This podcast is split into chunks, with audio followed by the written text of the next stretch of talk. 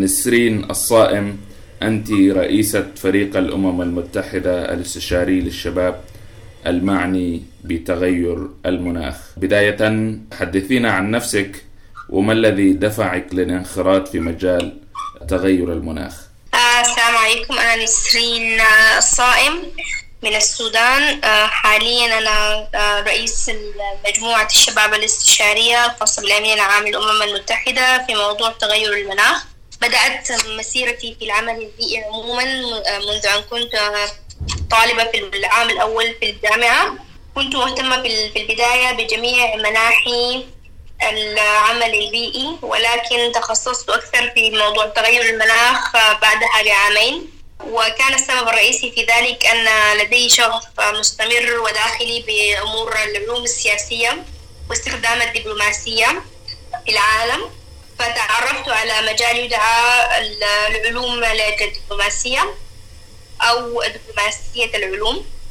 وعلمت أن العلوم يمكن أن تكون مدخل لأخذ قرارات وصناعة سياسات أفضل للعالم. أجمع. وأيضا تعرفت كيف يمكن أن نستخدم العلوم في السياسة وفي الدبلوماسية.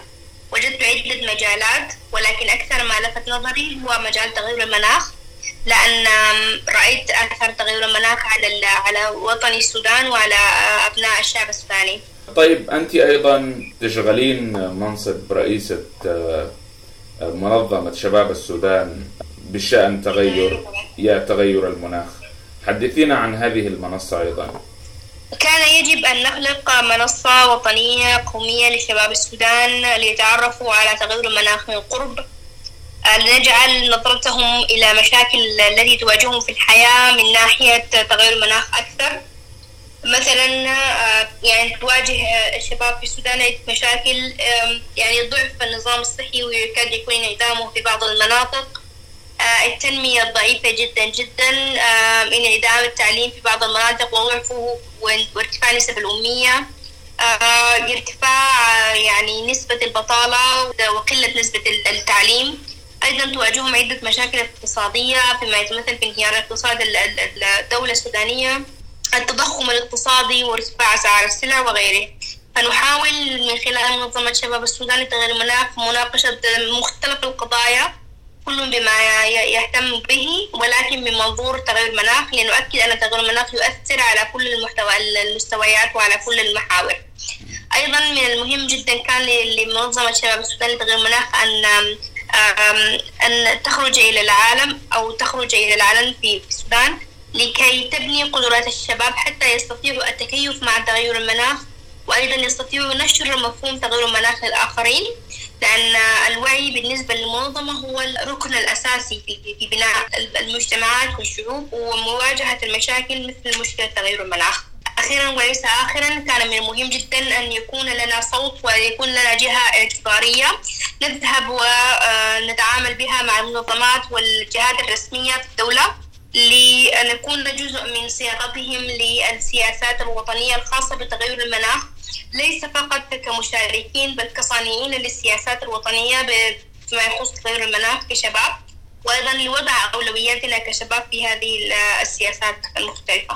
طيب كيف كيف تم اختيارك ضمن فريق الأمين العام الاستشاري للشباب المعني بتغير المناخ؟ لو تحدثينا عن ذلك. حسب ما أعلم.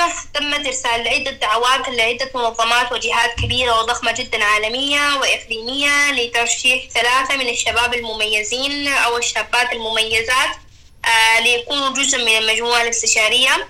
آه، تم إرسال دعوات لأكثر من 60 أو 70 منظمة دولية وعالمية وإقليمية آه، حيث بلغت عدد الترشيحات أكثر من 200 شاب وشابة.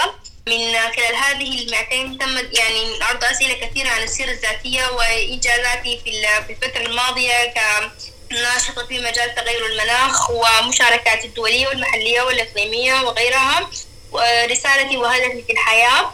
تمت عدة تصفيات وتمت عدة فلترة للمشاركين على أربع مراحل والمرحلة الأخيرة كان نحن تم اختيارنا نحن السبعة من المجموعة. نتحدث عن الشباب آه، في السودان وقضية تغير المناخ. هل الشباب واعي بهذه المسألة؟ وهل الشباب منخرطون في مسألة تغير المناخ؟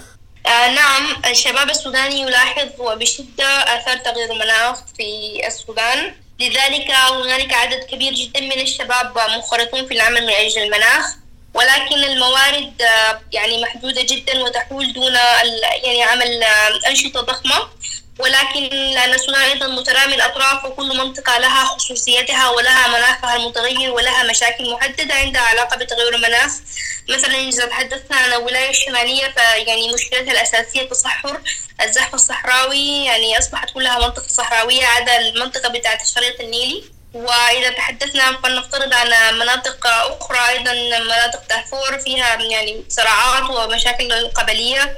مناطق النيل الأبيض والقوسي في وسط السودان أو الجنوب الجديد في الحقيقة تعاني من مشاكل عدة تلوث بيئي تلوث مائي وغيرها فنحاول أيضا نحن كمنظمة شباب السودان أن نساعد الشباب في في في المناطق المختلفة في السودان في أن يفهموا معنى تغيير المناخ وكيف يمكن أن يؤثر على البيئة المحلية.